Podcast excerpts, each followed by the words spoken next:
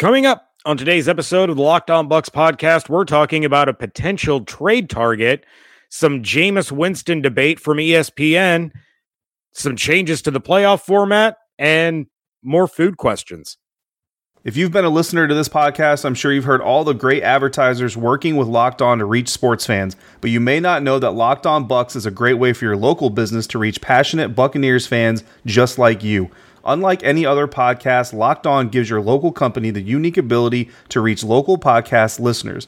Not just any podcast listener, a Locked On podcast listener. If your company wants to connect with Buccaneers fans and a predominantly male audience that is well educated with disposable income, then let's put your company right here on this Locked On podcast. Local fans love to support local businesses. Text the word advertising to 33777 or visit lockedonpodcast.com slash advertising and let us know who you are. We'll get our team to help your team achieve locked on advertising success. Once again, text the word advertising to 33777 or visit lockedonpodcast.com slash advertising. We look forward to hearing from you. You are Locked On Buccaneers, your daily Tampa Bay Buccaneers podcast, part of the Locked On Podcast Network. Your team every day. What's up, and welcome back to the Locked On Bucs podcast. I'm James Yarcho, joined as always by David Harrison. You can find everything that we're doing over at BucsNation.com and make sure you follow along on Twitter at Locked On Bucs, at JYarcho underscore Bucs, at DH82 underscore Bucs, and at Bucs underscore Nation. David Chef Aaron tweeted me very unhappy about my chicken take. I saw, and I kind of feel bad because I can't remember if it was him or Chris, somebody uh, basically presumed to know our answers based off of my liking patterns on Twitter. I would very much recommend not using that as evidence for anything in the future because I will go through and just like some stuff for the sake of like I when I, when we get on the show we talk about just how much we just appreciate these guys interacting with us and, and being such a an integral part of what we do on a day to day basis. Uh, but we're not joking. So I would literally like like I've I've liked comments who are, who were like, you know, what you guys said on the episode today was stupid. I've liked comments like that before because I just appreciate the interaction. To be honest with you, like that's what makes this fun. So I would be very careful using likes as evidence of agreement or disagreement in the future. Yeah, because I think I think Chef assumed that I ran the Locked On Bucs Twitter account and I was like, I went back and I checked my likes. I'm like, I haven't liked anything that would give this away. So I know this isn't me. I mean, granted, Chef wasn't wrong in his assumption, but again, as a right. you know, with the gift that I tweeted him, I regret nothing. I stand by my take.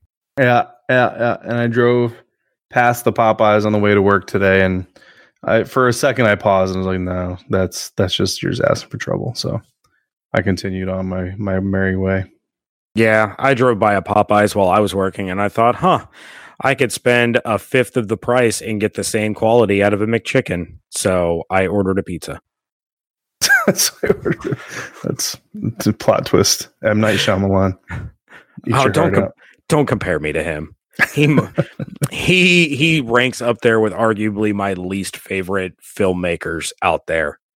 Yeah, I mean, some of them aren't bad. He actually he made a show for Apple TV Plus or whatever it's called, and I have it downloaded on my iPad for the next time I go on a trip. I'm going to watch it while I'm away. So we'll yeah. see if it's any good.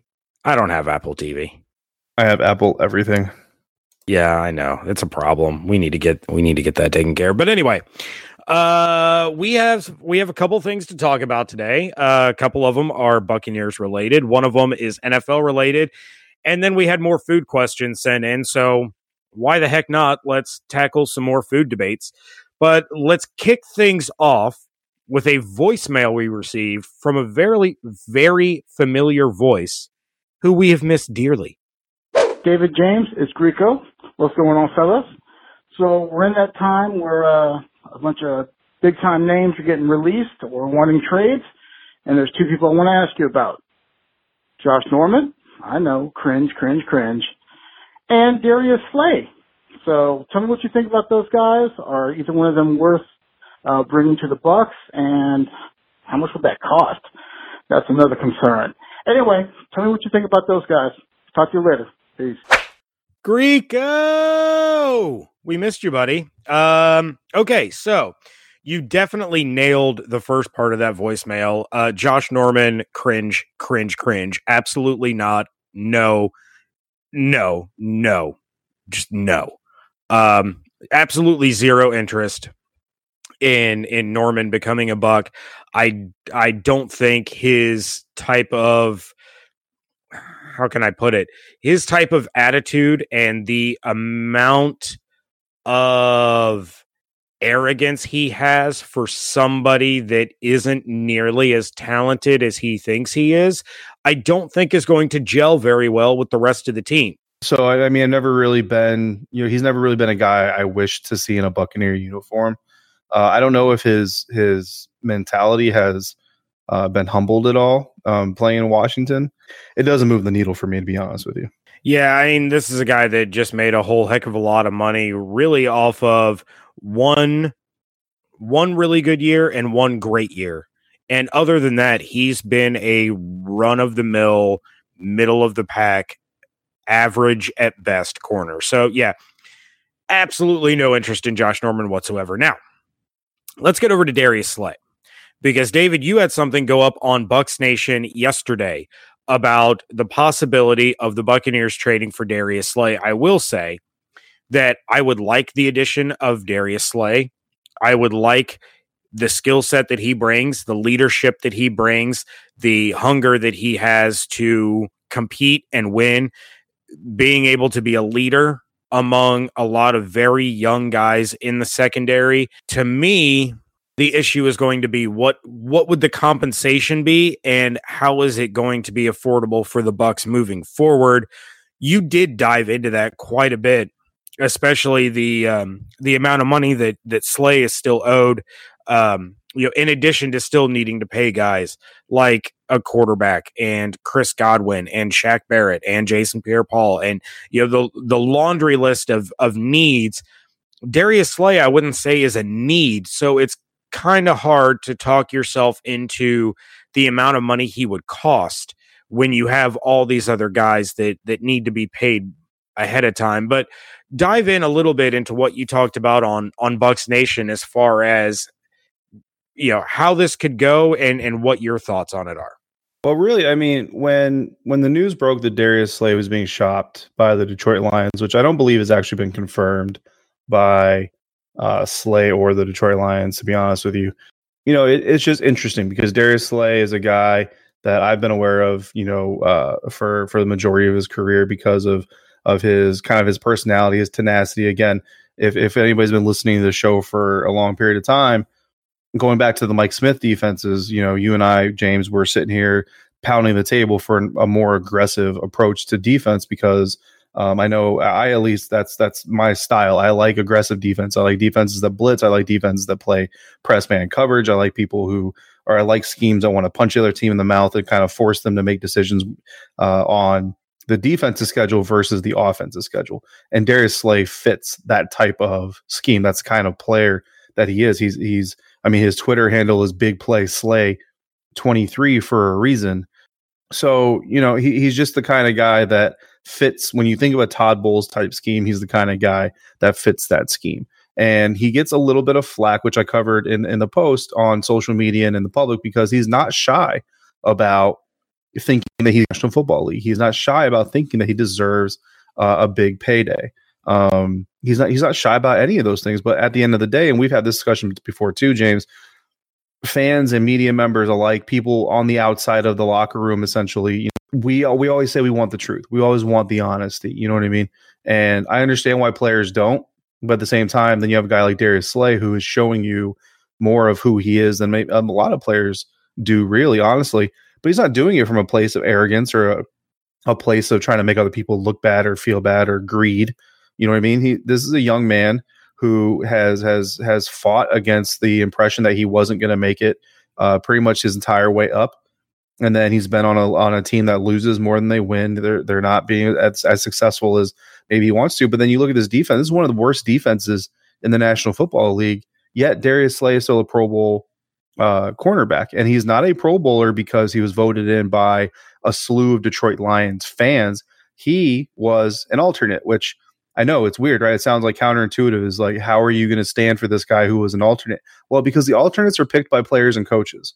So, in some ways, right, being picked as an alternate is almost more of a professional compliment than being picked as a starter. Being picked as a starter means you're sexy, you have a great name, or you come from a huge fan base potentially, right? Being picked as an alternate means literally the people who are doing this every day, in and out of the building, are the ones who picked you. So I don't know, take that for what it's worth. But I think the fact that a cornerback from one of the worst pass defenses in the National Football League was selected by his peers and other coaches who coached this game uh, to to be in that position. So to me, that says a lot about him. Um, he's he's not the youngest guy in the world, but he's he's not the oldest guy in the world either. Uh, he, he's you know he's he's on the right side of thirty. This next contract that he gets uh, theoretically will take him over the thirty year mark. But really, what I wrote this for was not so much to give an opinion on whether or not it should happen, like from from me personally, we can get into our own opinions if you want to. But really, it was is it possible for it to happen? And so diving into that, there was a lot of layers to this thing. And first and foremost was scheme fit. Because at the end of the day, that's that's really what I'm most interested in is does this guy fit the mentality? Does he fit the scheme? We already covered that. Yes, he, he does. Hands down, he fits the scheme to a T. Then there's the the compensation side, which is what the Detroit Lions are going to want. And then there's the financials of what Darius Slay is going to want. My prediction, um, is 15 and a half million. Um, that would make him the highest paid cornerback in the league on average. And there have kind of been a couple tweets out there that are like maybe, you know, Darius will get 15, 15.1, 15.2. And he's already kind of responded of like, you guys aren't going high enough. Ha ha ha. Um, obviously, you know, he would probably want like 16, 16 and a half, 17. But I think 15 and a half is probably more realistic to where the number is going to come in, especially when you consider that the team trading for him is going to have to give up draft capital in the process. Uh, what the Lions want for him, I can't imagine that in February they're going to take anything less than a first round pick and involved in some swaps here and there in the later rounds. But and what I wrote in the piece is as you get closer to the draft time, as you get closer to April, listen, th- this team is in a situation where the murmurs on the streets are that Darius Slay is not playing without a new contract. Period. He, he's not a free agent, so they can't tag him. Uh, he's he's he's got one year left on his deal, so it's either re-sign him or move him to somebody who will re-sign him. Is essentially the position that Darius Slay is putting Detroit the Detroit Lions in, and we've seen guys hold out before, right? We've seen the Le'Veon Bells hold out. We saw Melvin Gordon hold out, stuff like that, and it didn't work. So fans, their their initial reaction is gonna be, yeah, yeah. We've heard players say they're gonna hold out before. Here's the thing: we've seen players say they're gonna hold out before, but rarely do you see players hold out where the coach is literally in a fight for their career. And Matt Patricia is not in a position to be trifling around with any player. Like, if Darius Slay is a part of the Detroit Lions, Matt Patricia needs him on the field. If Darius Slay is not part of the Detroit Lions, Matt Patricia needs to get the draft capital to draft players who are going to be on the field. Matt Patricia is not in a position, and I would I would venture to say neither is his general manager to have a star player sitting on the shelf for one, two, three, four, five, six games. Doesn't matter how many games Darius Slay says he'll sit out or actually ends up sitting out at the end of the day because Matt Patricia and I would, like I said, I would argue that the general manager in Detroit, they can't have that. Like you can't come from the season they just came from because essentially they got a reprieve because of Matthew Stafford's injury. If you come out there and you get Matthew Stafford back and you don't trade Darius Slay and you don't re-sign Darius Slay, and he sits out. And now Justin Coleman, who don't get me wrong, very solid young cornerback, not a shutdown guy, with one of the worst defenses in the league. Add some draft players to it. You're not going to be able to free up all the cap room because you still got Slay on your on your on your books, and now you're missing your best defender you're it's not going to go well for you is is is the bottom line from a stat standpoint from a wins loss record standpoint and now you've got the drama boiling up in the media and the fan base that your star player that one of your best players is sitting out it's a, it's a recipe to get fired so the only way that Matt Patricia can end this Darius Slay situation um, which isn't the people have a feeling it's going to start getting there if if there's not a resolution soon is you either pay the man you lock him as a lock him in as a lion for the next 3 to 5 years and you roll forward and you do the best you can with what you got left after that, or you trade him and you trade him before the NFL draft. The other teams know this. The other general managers know this. The other coaches know this. Nobody's going to overpay for Darius Slay in February. Nobody's going to overpay for him in March. It, I honestly wouldn't be surprised to see that you know this thing move to where Darius Slay, if he's not re-signed by the Lions, that this is a trade that happens a day or two before the NFL draft actually kicks off, and you end up seeing maybe a swap of first round draft picks with some other stuff in there versus just getting a first round pick from somebody outright. Um, that was just kind of my initial thoughts on the Darius Slay thing. Obviously, I put a lot of thought into this, but it wasn't even so much, like I said, a, a, an endorsement of bringing him on. It was just a matter of could the Buccaneers bring him on? And from my research, yes, they could. Um, now, what I wanted to know from you, I've already got some. I've already got this from some of our listeners and our readers. What I want to know from you is what you think. So I laid out how the, the Buccaneers can make it happen, but I would like to know: Do you think they should make it happen, given everything that I laid out um, in in the in the post? I'm going to say no. Now, again, that is not to say that I I wouldn't want Darius Slay on this team. It's not to say that I don't think Darius Slay would improve this team. I think he would, absolutely. But I don't think the Buccaneers are in a situation right now where they can afford to sacrifice that kind of draft capital. We don't know what the situation is at quarterback. We don't know what the situation is with Shaq Barrett or Jason Pierre Paul. We don't know the situation with Chris Godwin you know, we we still have question marks at right tackle and running back. The Buccaneers cannot afford, especially if the asking price is a first round pick, because you know if if the Bucs give up their first in exchange for Slay and the Lions fourth, you know that's not going to cut it. The Bucs can't wait until day two of the NFL draft to make their first selection. There's too many needs, especially if quarterback hasn't been addressed or you're sitting there with Jameis on the franchise tag. Because I can promise you this if Jameis Winston is sitting there with the franchise tag on him heading into the season, they are drafting a quarterback. And we will know well before the draft what what has transpired. So you you can't give up that first round pick and sacrifice the ability to potentially draft a quarterback that falls in your lap or draft an offensive tackle that falls in your lap you have to have that pick. The the team that gives up a first rounder for Slay is going to be in a we are one or two pieces away and we can afford to get rid of this draft pick. That's the situation they're going to be in. It's going to be one of the teams that made the playoffs last year. You know, it's going to be a San Francisco. It's going to be a Seattle. It's going to be a potentially a New Orleans. Um, not not anyone in the top twenty.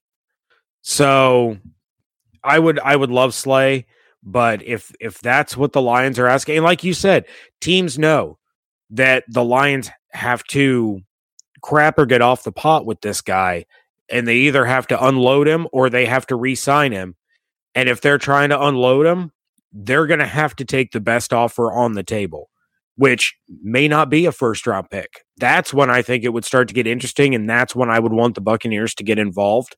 But is he worthy of first round compensation? I absolutely believe so. But teams aren't stupid. General managers aren't stupid. And if they know that the Lions can't re sign him and have to move him, then they're going to start lowballing, and Detroit will eventually have to make a decision and move him for the best possible deal that they can get. Yeah, I mean, definitely. I mean, so as far as whether or not I would want Darius Slay on the Buccaneers, the easy answer is yes. Of course, I want Darius Slay. Now, do I want Darius Slay at the price that they're going to pay? And that's kind of why I dove into this because it's not as simple as just paying the man 15 and a half million on average over the next five years. Um, because I'm not going to lie, if he, if he's a free agent and he's looking, he's going out there looking for 15 and a half, 16 million, I would honestly say, yeah, I would, I would be willing to pay that. Um, and, and even understanding that paying Darius Slay 15 and a half million on average per year over the next five years means you're probably not re-signing Ndamukong Suh. It means you're probably not re-signing Carl Nassib. And Uh, it may even be you know the push that kind of gets Cameron Brate off the books. Um, I'd be willing to take that. And and and I wanted it was interesting because uh, earlier today before we started recording, um, so I share a lot of what I write on Facebook and in Facebook groups. And one of those Facebook groups, is, I know you're feeling about Facebook groups, but um, is is the Loose Cannons Facebook group.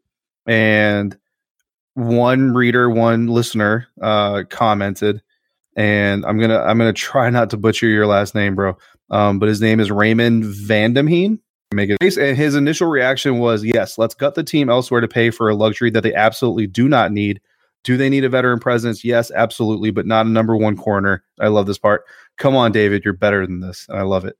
Um, and I replied to him and I said, just a discussion piece, but I dig the passion.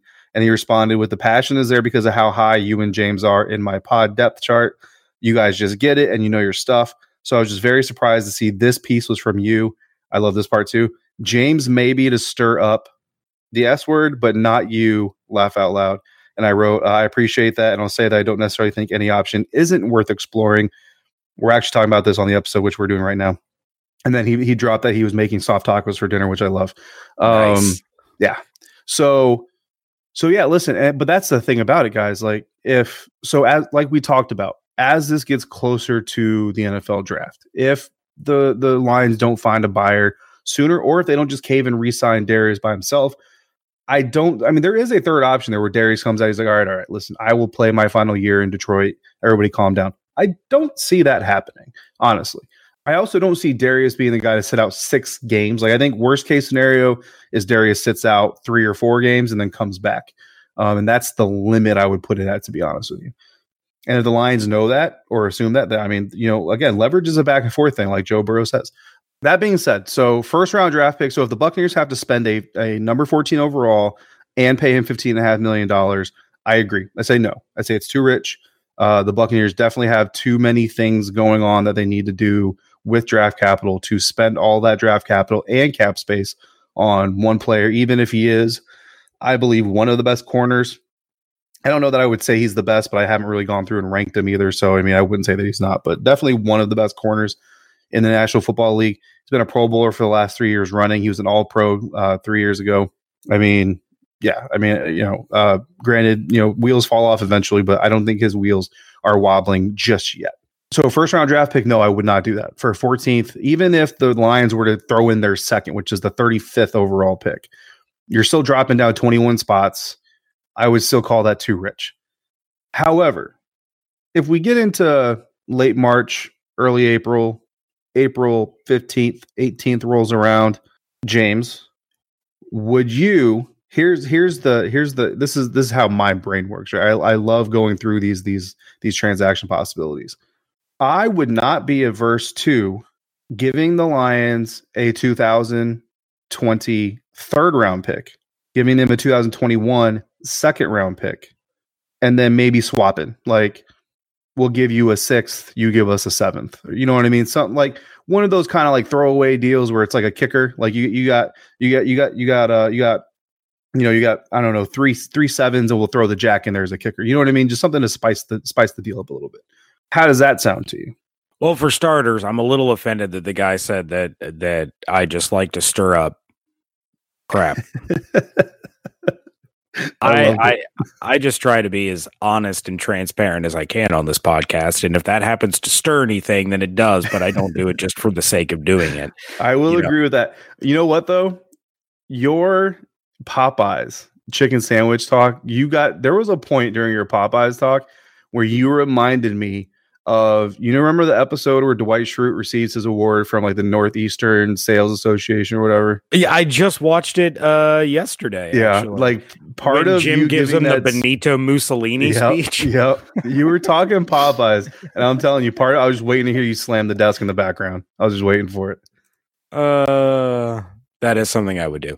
Um, but again, it, it was an honest take for me. That's how I truly, honestly feel. Um, okay. excuse me, a 2023, a 2021 2nd mm-hmm. and then like a uh Lions fifth for the Bucs sixth kind of kicker thing like you like you were talking about. Okay. Yeah. E- yes. I'm not hesitating. I'm Yeah. doing that. I would I would go so far as to do what if they did this? I don't know. I don't know if this is something that the Lions would be interested in, but what if what if they did a 2020 third, a 2021 fourth, and Brate in exchange for Slay and the Lions 2021 third? I mean, you never know. You know what I mean? Um, that's that's the kind of thing. Like, and you have that capital. Like, you have a player in Cameron Brate that you can flip, and you don't have to worry about the the dead cap situation because he doesn't have any. So you have the ability to flip a player like that and kind of use him as an earmarker a- a- as a replacement for draft capital. Keep your draft capital. You still have OJ Howard if if the team's confident in him moving forward. And, And on, on top of that, you're offsetting some of the cost of Slay by no Right. longer having Brate on the books. That's the Yeah. big thing that you have to look at. Yeah, because you drop that money and essentially you can almost look at it as that first year. And I mean, again, that's 15 and a half million on average over the life of the contract. Honestly, with a 90 million, you know, give or take cap situation, I would probably see the Buccaneers paying out an amount that people are going to give them crap for. Like you're probably, you would probably look at like a 17, 18 million year one hit uh, for, for Darius, but that's going to put you in that position where in year four or year five, kind of like what the Redskins just did, if you need to move on, you can do so without killing your books. Um, so yeah, so I mean that's the kind of thing that can happen. Like right now in February, yes, I think you're talking the Bucs got to give up 14. They'll get Darius Slay. Maybe they'll get like a fifth next year or something in return on top of it, you know, something like that. But as you get closer, that's the thing to remember is as you get closer, these teams start. You look at Josh Rosen last year. The, the Arizona Cardinals came into it wanting a first round pick. They're like this dude was a top 10 pick last year. He hasn't been injured. There's nothing, you know, to suggest he's not the same type of guy. He's still on his rookie deal. Don't be ridiculous, guys. Come on. Don't screw us over. And there he is, day two, finally getting moved for much less than they wanted. Uh, Darius Slay, again, even if he's one of the top cornerbacks in the league, he's not an Antonio Brown. He's not putting points on the board. His job is to keep points off the board. So, I mean, there's just there's a lot of things that go into it. And at the end of the day, I think really the biggest influencer though is if the Lions know. And again, right now these are just rumors to us, so take it all with a grain of salt. But if the fact is that Darius Slay is not playing with a new contract, and the Lions also know that Darius Slay's personality kind of says, "Don't push me." He, he he's kind of the guy that says, "Okay, dare me to do it and watch what I do." That puts the Lions in a precarious position. Something that's going to hurt things. The Lions and the Bucs play in 2020, so you know nobody nobody likes to trade away a star player and then get beat by said star player in the same season, especially when your coach's job is on the line. So I don't know how much that's going to play into it, but I mean, those are all just wrinkles of it. Like I said, I wrote it because I wanted to dive into it because I felt like there were layers to it that would just be really interesting. And that's really what it was. And that's really what I was like, what I was referring to Raymond. Like a lot of guys have commented on it on Facebook, on Twitter, on, on the Bucs Nation comments. I love it. And some of them are like, no, this is stupid. Some of them are like, man, I love Slay, but I think it's too expensive. And that's all it was, a conversation piece. I want to see, I, first, I wanted to go through myself and see if my hypothesis would match my result, which it did, in that Darius Slay definitely fits and it could actually happen. Uh, and without gutting the team, honestly, like, yeah, losing Dom Suh, losing, you know, potentially Jason Pierre Paul, but this team can still, they could still pull in Darius Slay, pay that salary, keep Jason Pierre Paul, and find a quarterback. And by my estimations, you would still probably have, let's do the math, you carry the one, you're still going to have about $30 million in cap space to play with before you have to start getting worried. I mean, uh, I don't know, getting figuring out your quarterback position, getting an all pro caliber cornerback in your young secondary, and giving up, you know, decent draft capital, but kind of minimal draft capital at the same time, and still having about $30 million to go out and make another splash signing if you want to. I think it's pretty good. That's pretty good haul. And yeah, you lose in Dom Suh, but then you take that 14th pick, and that's kind of why I threw out the deal I did. Because if you take that 14th pick and Javon Kinlaw or Guy which I think he's going to be, then you take that 14th pick, you move back to 22, 23, 24, somewhere in that range. You recoup that 2020 third. So now you've got that third back and you you trade back a little bit. You get yourself a defensive player, maybe maybe an Xavier McKinney to play safety out of Alabama, maybe a K'Lavon Chaisson if he's still available. There's a lot of talent in the first round of this draft this year. Maybe you get an offensive tackle like Andrew Thomas. There's a lot of opportunities out there. hell, maybe you trade back again. I mean, if you're, if you're sitting at 24, trade back again to 29 or 30, grab a fourth or a fifth round draft pick in the process. Take Jacob Eason at 29 or 30. Now you have that fifth year deal, that fifth year of his contract because he's a first round draft pick instead of a second round draft pick. And then you come into day two and three with six or seven more draft picks to go uh, after you get your compensatory pick. I mean, there's a lot of things that can be uh, can be dealt and a lot of wheeling that can be done. And Jason Licht is known for liking to play the draft game. Um, so I wouldn't count it out. I just wouldn't go buying yourself a custom Darius Slay jersey either. Uh, but I just I just thought it was interesting to talk about and, and to look at, and uh, hopefully hopefully those of you who read it and are listening to this right now are finding it interesting as well, even if it's not a a predictive type of thing. Um, because not everything's for predictions. A lot of it's just for. I mean, James, we're doing thirty for thirty free agents. The Buccaneers are not signing thirty free agents but we're doing the 30 because we want to cast a wide net and discuss the potential possibility of of these players um, and then if they do sign, we have a head start on getting to know them a little bit because we've already done some research on them. All right. Well, David, we spent a lot of time on that one. We still have more topics that we need to tackle. So let's go ahead and jump over to some audio from uh, ESPN Radio and something that they talked about earlier on uh, on Wednesday. Teddy's an interesting sticking point for me in this offseason because we know the quarterback hierarchy. Tom Brady's yep. the first domino we're waiting to fall. Philip Rivers is probably not far after that. Then we get to an interesting spot, and Trey brought this up earlier, and I want to ask you, Marcus, because I, I don't know which side of this you're on. If Jameis Winston becomes available, and you've got the choice after those first through of a guy like Jameis Winston who has played markedly more football, but we know the flaws, versus a guy like Teddy Bridgewater who's trying to work back to what we think he can be. Which one of those would you be more willing to bet on? Teddy Bridgewater.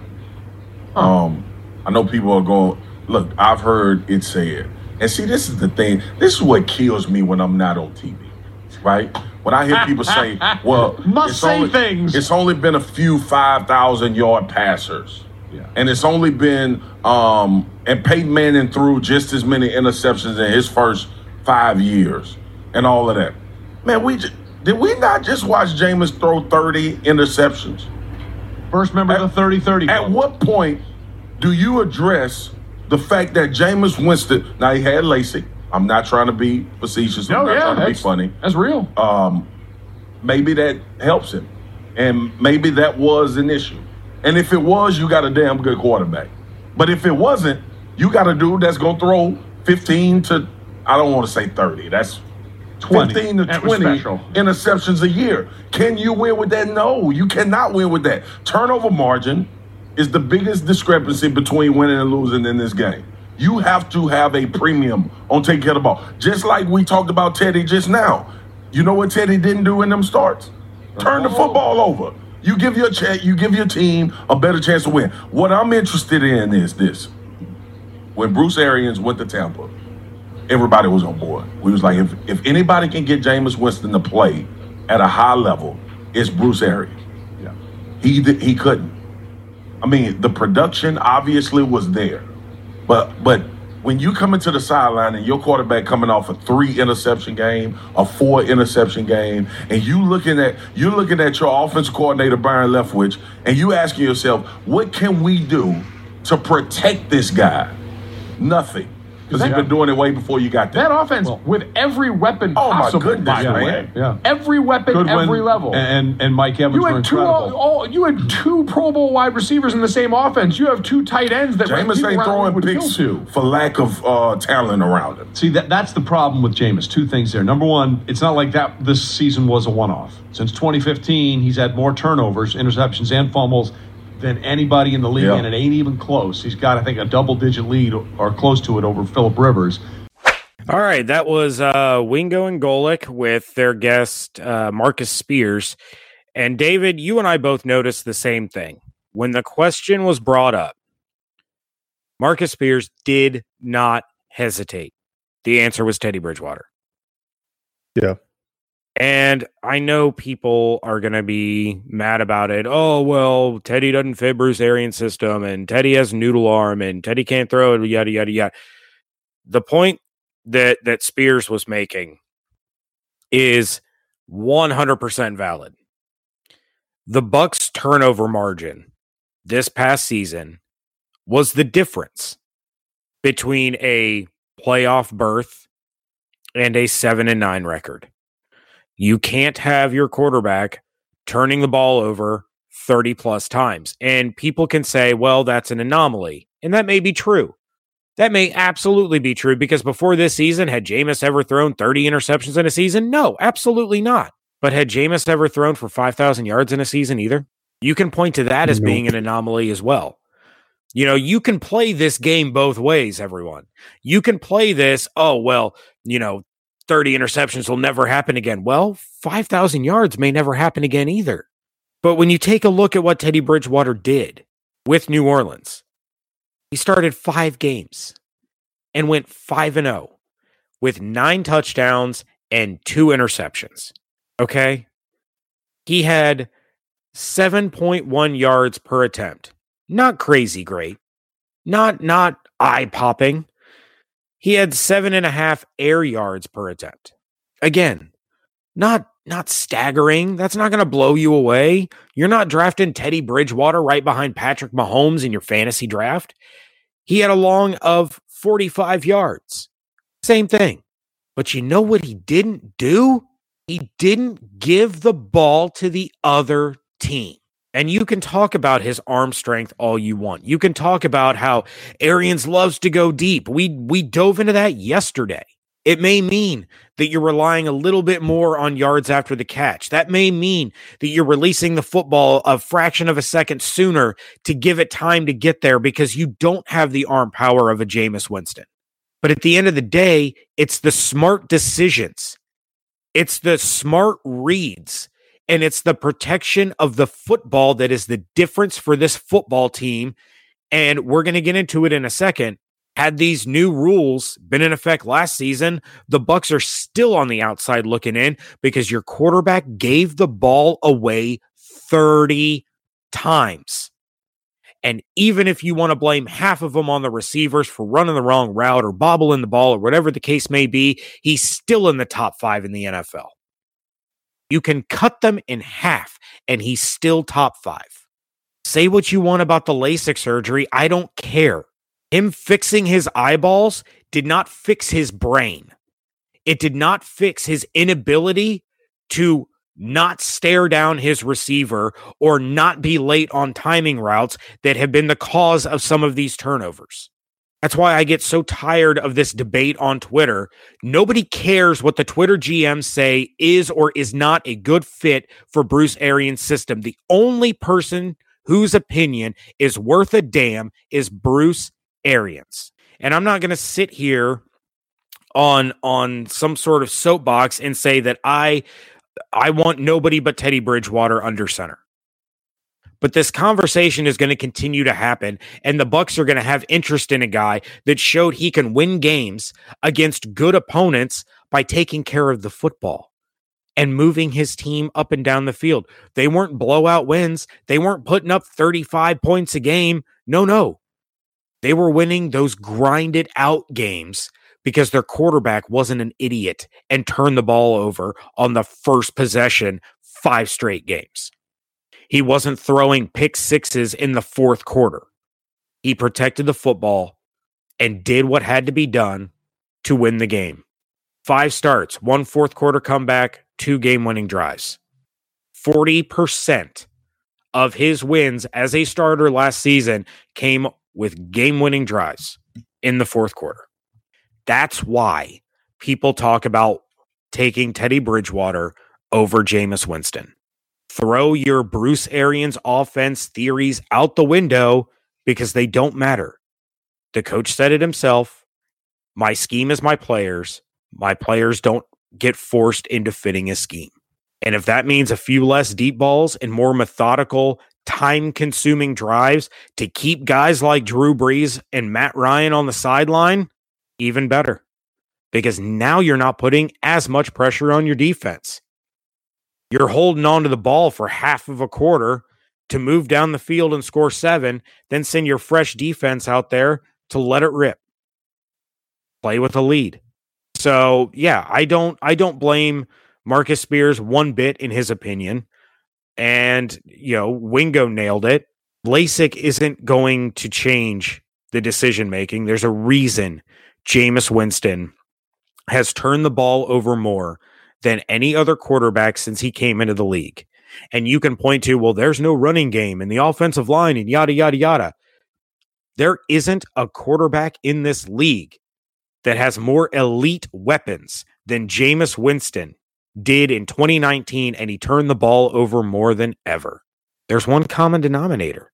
So you can't get mad when people talk about wanting Teddy Bridgewater.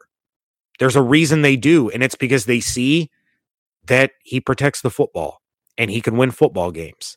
And that's what matters, right? Nobody gives a crap if you're an FSU fan. Nobody gives a crap how many Jameis Winston jerseys you bought. At the end of the day, the team is going to do what's best for the team. He wouldn't be the first player that that fans loved that was shown the door. He won't be the last either. If he indeed is not brought back. Was that enough stirring for you, David?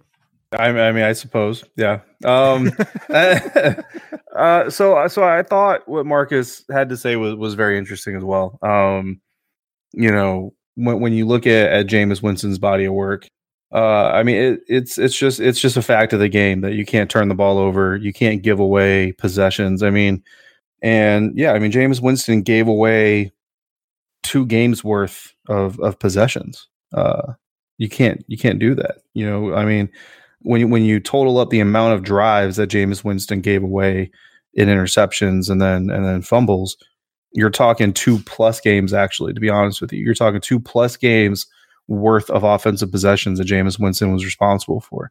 But it, it but you're right, it's not a stats game. It, it's not a stats game, it's a results game. And everybody knows that. Every every coach that gets fired talks about, you know, it's a performance based league. Every player that gets cut, traded, wants more money, talks about it's a performance based league. And Jameis knows this.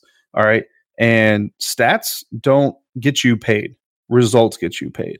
St- as a quarterback, especially stats as a wide receiver might get you paid. Stats as a cornerback on a losing team on one of the worst passing defenses might get you paid.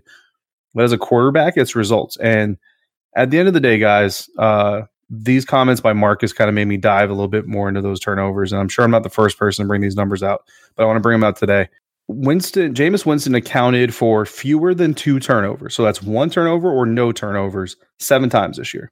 Seven times. The Buccaneers went four and three in those games.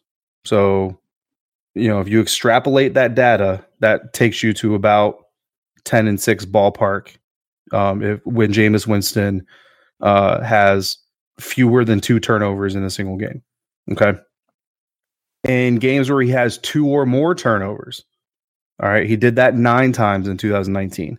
The Buccaneers were three and six, and the three wins they got came against non-playoff teams. So that kind of illustrates just how important those turnovers are in relation to whether or not the Buccaneers are successful or not in, in, in a total in a total team sense. Uh, again, no stat, no measurement is percent definitive of anything. And that's, again, one of the things that makes any Jameis Winston conversation become frustrating uh, because at the same time, you look at it and Teddy Bridgewater has a career 2.3% interception rate.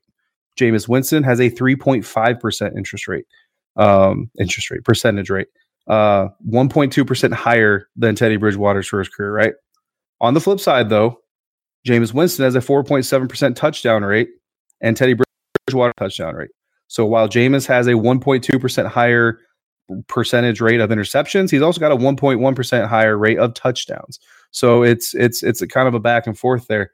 And really what I, what I think at the end of the day, and this is what makes the Buccaneers game plan for the offseason so difficult to really pinpoint is it really depends on who the quarterback is going to be. And Bruce Arians has already talked about recently that it's hard to to pinpoint who the quarterback is going to be because you're really not going to know until those that like legal tampering period of free agency because while I'm sure that there are some backdoor conversations, backroom conversations happening anyway, really you're not going to get into the meat of it until that first day of legal tampering and then it's you know the colts go out and they agree to terms with philip rivers and, and the raiders go out and agree to terms with tom brady and teddy bridgewater goes out and agrees to terms with the los angeles chargers and and so on and so forth and then now the buccaneers are looking around the the market and they're okay well which teams that we think to, are going to take quarterbacks in the draft got veterans, and is that veteran going to keep them from taking quarterback in the draft anyway? Like there's about eight or nine quarterbacks available this offseason, either from free agency or the draft, or rumored to be on the trade market, guys like Andy Dalton. And there are about six or seven teams that need a quarterback. So in theory, every team should be able to get a quarterback. The problem with that theory is there are going to be multiple teams who take two of them, who get a free agent veteran and draft a guy. Or like the Bengals, draft a guy and keep your your veteran. You know what I mean? So that's that's the problem with this whole thing. Because if you get Teddy Bridgewater, in my opinion, then you need to invest in an offensive line. So you need to invest if there's an Andrew Thomas, a Wirfs, if there if there's one of those guys, Mekhi Becton, available at 14, you need to pull a trigger on that guy. And then the second round, if there's a J.K. Dobbins or a Swift, if they're if one of those guys is available, then you draft that guy because you pair him with Rojo, you give him a better offensive line. Teddy Bridgewater now he's he can he can sit back there and steer a little bit better. Again, like you said, eat more time off the clock. You're not going to throw a 60 yard bomb. But listen, guys, we talk about NFL quarterbacks having weak arms. You to be successful in the NFL, the minimum criteria is can you hit the end zone from the opposite 40? Can you throw a 60 yard pass? Teddy Bridgewater can throw a 60 yard pass. Okay. Like I, I've seen it. YouTube some stuff. There's highlights out. You can see Teddy Bridgewater throw a 60 yard pass. He can do it. Uh, would I make it a regular part of his repertoire? No, I wouldn't. But again, guys, Jameis Winston's longest air completion was 50, 58 yards last year. That's his longest air completion. That's not even from the opposing 40. All right. So, yes, Bruce Arians likes to take shots, but also remember pretty much every single play that Bruce Arians and Byron Leftwich have in their offense has a hot read. Hot reads are short. Hot reads are not long. You don't ever call a nine route as a hot read. That's not a hot read. Um, well, I guess if you want to call it a fade. Uh, anyway, um, that means that we're opening the door as a coach and a as a coach and a coordinator for your quarterback's brain to observe, analyze, and make a decision. Um, however, my favorite, James, and, and you've known this for a little while, is Derek Carr. And if the Las Vegas Raiders do in fact go after Tom Brady, and then you assume they probably draft a guy in the second or third round uh, to be the heir apparent to Tom Brady, um, Derek Carr becomes available. He's going to be available for cheaper as far as draft capital is concerned, because again, it's like a situation that Detroit has with Slay, where everybody knows that they have to move him. Essentially, uh, you can't take a guy who's had a C on his chest for that franchise for so long, put him on the bench, and think that everything's going to be okay. You got to move him, and you take Derek Carr. That's twenty one million, and he's 21 20, and his contract actually gets cheaper in the next two years, uh, not more expensive and then it gives you three years of Derek Carr to figure out if he's the guy moving forward into his mid 30s and you know so on and so forth. Uh, then I think you invest in defense. I still think maybe you take a J.K. Dobbins um, or something like that in the second round if they're available, but you can invest in your defense because who knows how to manipulate the field, knows how to read, knows how to use weapons. We've seen it, guys. We've seen Derek Carr with an offense full of weapons and what he can do with those weapons if he's given the opportunity. He didn't get that opportunity under Jon Gruden. Um, so anyway, so that's that's my preference, and that's how it adjusts your your game plan. Um, Jameis Winston. To me, with Jameis Winston, there's no good answer because if you tag him, you're you're putting him on a prove it deal. Do we really think that Jameis Winston on a prove it deal is going to play less hero ball than he already has being a first round draft pick with five years of his future secured? I think so. I think you're gonna get more hero ball. And then or, you've wasted a year because you know it's going to lead to the turnovers, and you're going to miss the playoffs, and now you're back to square one potentially. Or you extend him for three years of locked in money, right? As in you can't move on from because of the dead dead dead money situation to five years of probably total contract life. And if you extend him, then you're going all in on him. And something that if you guys if you guys watch, so we really so this audio clip really focused on the meat of what Marcus Spears said. But as you guys heard, Trey Wingo started to talk, talk a little, had more conversation after that too. So if you want to go back and find the clip, you know, I encourage you to. But I didn't want to play ten minutes of these guys talking about Jameis Winston. I wanted to kind of get at the meat of it. Um, But one of the things that Marcus kind of got into, and, and remember, guys, this is a guy who played for the Dallas Cowboys, uh, played in the NFL for He's been around organizations. No, he's not in the Bucs organization, but this is a guy who knows the business. And he kind of went out there and said, if you are behind, if you are sold on your quarterback, you don't hide that.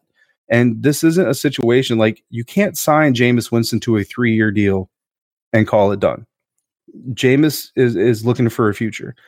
But if you are signing like I can't imagine feeling comfortable signing a guy for five or six years, not knowing if he's actually the answer to your franchise. That's more dangerous than moving on from a guy knowing that he hasn't reached his full potential yet. Honestly, to me, that's more dangerous. And then again, like I said, a one year deal, a franchise tag, you're you're putting your quarterback in a corner. And these are the things I don't like about Jon Gruden's management style. Going back to his time with the Buccaneers, James, you and I have talked about this. Quarterbacks never feel comfortable under Jon Gruden. Quarterbacks never feel like they're 100% in control of their destiny under Jon Gruden. They always feel like they got to look over their shoulder. They always feel like there's a guy coming up behind their back ready to take their job at a moment's notice. And it's because Jon Gruden creates that that environment. For some reason, he believes that that's what makes great quarterbacks. I don't know what it is. Um, I can say that nah, because he won a Super Bowl with Brad Johnson and a awesome defense. When has Jon Gruden had a had a had a world beater quarterback since? I mean, I know he's considered like a quarterback guru, but honestly, has Jon Gruden ever developed an all pro quarterback? I I'd have to go back through and see who he coached back before he became a head coach. I want to say he helped develop Favre, but I could be wrong. Oh, Brett Favre, the guy who does nothing but turn the ball over and won one Super Bowl off the back of the league's best defense that year. Yikes! Shots fired. I mean, don't get me wrong. Like Brett Favre was very entertaining and, and he did a lot of good things. The the same, you know. But again, uh, if you have a quarterback that is required to have a number one defense to be successful, you don't have the best quarterback in the league. You have a quarterback that's very entertaining, and that's what Brett Favre was. Um, but yeah, so that's just that's just kind of where, and and I, and I know you know some of our listeners probably even turned this off by now. I mean, but it's a conversation that needs to be had. And James, you're 100% right. Like Bruce Arians is not sitting in his office or at home or on the golf course listening to us talk right now, going, "Oh, that's a really good point, David." Um, but it doesn't mean it's not worth conversing because this is how we exercise our football brains, and now we can take what we observe, and then when the results happen, we find out why they happened, how they happened, the way they happened, and where the coaches were coming from, and you get a little bit smarter about the people you're covering. This is only our second full year covering Bruce Arians, so you know uh, who who the the chances that we know exactly what are going through his brain are slim to none. But I think we have a little bit of an idea of, of how he works by now versus last January, and I can tell you that I don't believe Bruce Arians is ready to give the keys to the car to the franchise to a guy who's going to give the ball to the opponent uh, as many times as Jameis Winston has. LASIK, could it help him? Like Mark Spears said, yes, it could help him. You're not going to find out if Jameis Winston is a better quarterback because of that LASIK until August at the earliest, September, October, really. And the Buccaneers don't have that much time. So, as far as not a part of this equation, it just can't be. All right. Well, David, we need to move on and uh, talk a little bit about some NFL news. Super Adam, bonus double executive edition of the Locked On Bucs podcast for Thursday. Goodness gracious, that was a lot of words. Who says there's nothing to talk about this time of year? Everybody. All right. Per Adam Schefter of ESPN, the NFL playoff structure is on the verge of changing under the current CBA proposal. Each conference would have seven teams in the playoffs with only the one seeds getting bye weeks. It would go into effect in the 2020 season if the CBA is indeed agreed upon. Schefter went on to say more details under the current CBA proposal that NFL owners are pushing for, the playoff field would be expanded to seven teams, that's per conference, while the regular season would be increased to 17 games per team, with the preseason being shortened to three games per team. under the current transformational CBA proposal that NFL owners are pushing for, there would be more drama at the end of the regular season and six games on wild card weekend. So you would have three wild card games on Saturday, three wild card games on Sunday. Now, this is a deal that I can absolutely see the players buying into. The owners have wanted 18 game seasons sounds like 17 is kind of that sweet middle ground because the players want to get rid of the preseason. There's kind of your compromise. Look, we'll take away one preseason game. We're going to we're going to add on an extra regular season game. Now, I don't know how that's going to affect compensation because that means the players under contract now would be playing one extra game for the amount of money in their contract. There's going to have to be some sort of arrangement there to get a prorated amount, maybe have the the prorated amount per player added up, and that won't count against the cap. You know, for 2020, I'm not sure how they're going to work that out, but players are going to love the idea of having an additional chance at making the postseason. It's going to make the NFL a lot of money, which in turn will make the players more money. Um, this is a proposal that I can absolutely see working out. You know, there's going to be more fighting for that one seed to ensure that bye because how how important is it going to be to be that number one seed a, a, seed that we've seen represented in the in the Super Bowl I believe the last 6 consecutive years by at least one of the conferences to be the only team to get the bye and to watch you know six other teams beat the snot out of each other on wild card weekend while you get to rest up and then you get to go play one of those six teams that's a huge huge benefit. We already talk about what a big benefit it is for the two seed to get a bye as well and then you have your your bottom two division winners going up against your two wild cards. Well now you're going to have four division winners three wild card teams and uh, a nonstop fight to the end. There's not going to be any resting the starters if you're sitting in that two seed and you have an opportunity to get the one. You have to play your stars in week 17 to try to secure the one seed and get yourself that bye. Or guess what? You're playing in the following week. So a lot of of information is starting to pour out about this potential CBA avoiding a lockout because we've talked on this show we have talked on on the website numerous times about how a, a, lot of people feel that there's going to be a lockout that there's going to be a labor stoppage in the NFL like we saw a few years ago but that it could actually start to spill into the season. It looks like owners and players are a little more willing to play ball right now and kind of give a little get a little in this new CBA so that there is no work stoppage, there is no lockout, and business will continue as normal. And if this effect goes into the 2020 season, I think this could be the most exciting year of football we have seen in quite a while. Yeah, I mean, expanding the playoffs, I think, was the easiest part of the new CBA proposal because, like you already said, it, it helps everybody. It helps the networks, it helps the owners, it helps the fans, it helps the players. You know, no player is going to not agree to expanded playoffs. So, you know, that's that's that's too easy.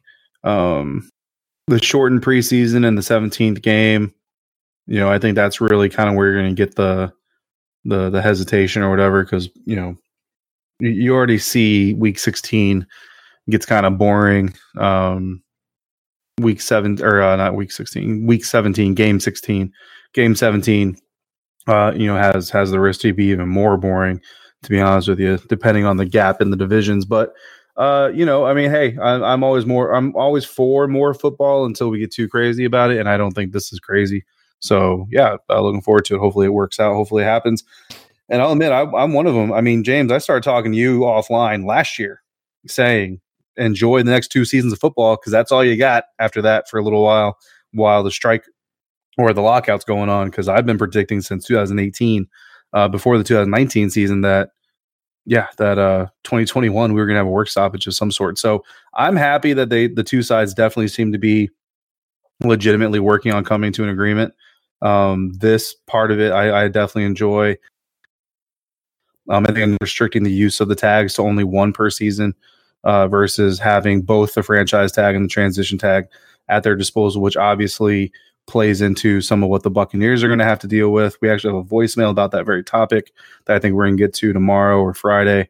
Um, wait, tomorrow is Friday. Yeah, so I think we're getting into it tomorrow. I know Evan is planning on writing something about the CBA. He's been he's been following CBA stuff very closely. Um, because yeah, because if you can only tag one player, what do you do if you're the Buccaneers with Shaquille Barrett and Jameis Winston? I have my answer. I think I know your answer, but we'll get into that at another time. But yeah, interesting stuff. Looking forward to it. But again, uh, I don't know what to tell you. If you're if you're throwing seven pick sixes a year, thirty interceptions, even twenty interceptions, and you know giving away two games worth of possessions to your opponent, you're not going to be in the playoffs, even when they expanded to seven teams. So. All right, well, David, let's wrap things up with the uh, the food questions. We had Matt from Morven, Georgia, uh, ask us how we like our steaks cooked, and then I believe it was Chris again. Was it Chris that asked us? Um, no. Um. Okay. No, it was Chef. Uh, Chef in response to my Popeyes rant. Chef Aaron asked, um, and he says, and I quote Here's one, and there literally is only one right answer wings, boneless or traditional. So let's start with Matt's. Uh, he had said, How do you like your steak cooked? He said, Rare is the only answer. I will slightly, slightly disagree with that. Uh, the answer is medium rare. I will eat rare. I prefer medium rare. Um, really, anything over that, just save the money. Go buy a bag of beef jerky, especially if you're a well done steak person. Like, get out, get out. It's you're eating a charcoal briquette. Knock it off. You have no idea the amount of flavor that you're missing. So, medium rare is the the highest that I will go. If it's medium, I end up having to drown it in A1 just so that it doesn't take me an hour and a half to chew it. Uh, so I prefer my steak medium. Uh, however, uh, I I usually get it well done because my wife is is absolutely terrified of. I don't say terrified. That's a bad word to use. She she hates any pink or red in in red meat. So for her sake, I, I just get it done uh, enough. Um, but if I make it, usually it's it's it's it's medium. Um, if my mother makes it, then it's pretty much raw. And I don't argue because she's like Korean, Korean. And I'm like born in Oklahoma, but I'm Korean. And so she starts using words I don't understand. And I just want it to be over. So I just eat it. I'm a big fan of your mom right now. so that's that's my answer on the steak. And then the wings, uh, it's it's bone in. I mean, I I will enjoy the like I like Sonic's boneless wings on the occasion I eat Sonic, which is very awesome, uh, often. But when I do, I will get their boneless wings. I don't mind them. Uh, like I said on the on yesterday's episode, Popeyes had boneless wings for a little while. They were okay. Um, but most places their boneless wings are way too heavy on the breading and it's just disgusting. So traditional, no breading, just sauce or dry rubs and you're good to go. And blue cheese is the most disgusting thing ever created. Oh, good call on that one. Yeah, the only right answer is traditional wings. You have to do the bone in. Number one, it's a better flavor. And I, I don't understand how, how people don't get that. If you cook something with the bone in, it doesn't matter if it's chicken or it's pork or it's steak or whatever, it has a better flavor because the flavor comes out of the bone. So first and foremost that you're going to have a more flavorful meat. Um, I'm not I'm not saying I dislike boneless wings. Sometimes I'm in a mood where I want to just really dunk a boneless wing in some ranch and and have at it and yeah, I'll I'll go that route. But no, if if my choices are boneless or bone in, it's bone in 100% of the time. There are some places where I do like the breading on the bone in wings. Uh, we have a, a, local spot here called Frickers, and they have the best wings. These things are massive, and you can get them breaded or unbreaded. I prefer the breaded because it's not real crazy, super thick, uh, and it is really, really good. Um, so yeah, and blue cheese is disgusting and should be banned from uh, America. Yes, one hundred percent. I I support that. I will vote for you. Come this November. Um, yeah, there's nothing okay about blue cheese. Yeah. So here's the real question: drums or flats? I like flats. I love flats. Those are my favorite.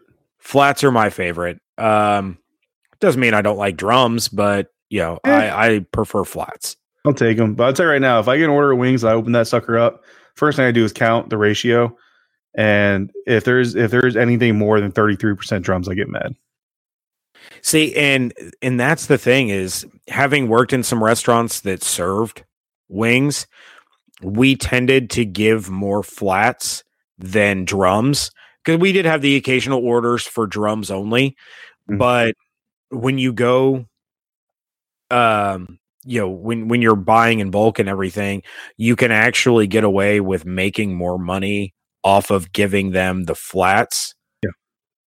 so yeah we most places i think kind of follow that that's why they charge you so much for the for the all drums orders Yeah. um so yeah that's that's more of a money thing but yeah i prefer the flats anyway so Yeah. I've heard that before because I guess there's like more meat or whatever on the drum. yeah, it- Uh, it's, a weight thing for me to care, so I don't care. So, all right. Well, David, that is going to do it for this episode. We got one more episode left. We got a couple voicemails we're going to get to. We're going to tackle some XFL Fridays. And now we need another, you know, we need another debate question. If you want to round out this week by asking us one more food question, bring it on. but you Oh, know, we have a debate question. It's a weird one. it's a weird one. It's a weird one. I'm not sure I really want to know your answer, but anyway, we'll play. Is it tomorrow. about food? No, it's a voicemail, but we'll we'll get we'll do it. Okay, well, we need another food question anyway because we've done food all week. We've talked about chicken sandwiches, we talked about tacos, we talked about wings, we talked about steak. Send us dessert questions. Give us a dessert question. We gotta we gotta finish out all these entrees with something sweet. Okay, you can ask us a question about cookies, candies, cakes, pies, whatever. Send us a dessert question. Let me see what you can come up with. We didn't get a beverage question. Oh, we didn't get a beverage question. I mean, I don't know what's up with that. I mean, the LOB crowd is slipping. I guess. Would you rather talk about beverages or desserts though? I mean, why can't we do both? Well, I guess we could do both. All right. We need a beverage question from someone and we need a dessert question from someone. And then apparently we have a wacky voicemail that, that David is afraid for me to answer. So please send us your voicemails to 813-444-5841. You can send all Buccaneer, NFL, XFL, and food related questions to the at locked on bucs account. Of course, I am at jarco underscore bucs. David is at dh82 underscore bucs. And the website is at Bucs underscore nation. Make sure you're checking out BucsNation.com for everything David, myself, and the whole crew is doing. Hope you all have an absolutely outstanding day. And we thank you so much for joining us right here at Locked On Bucs.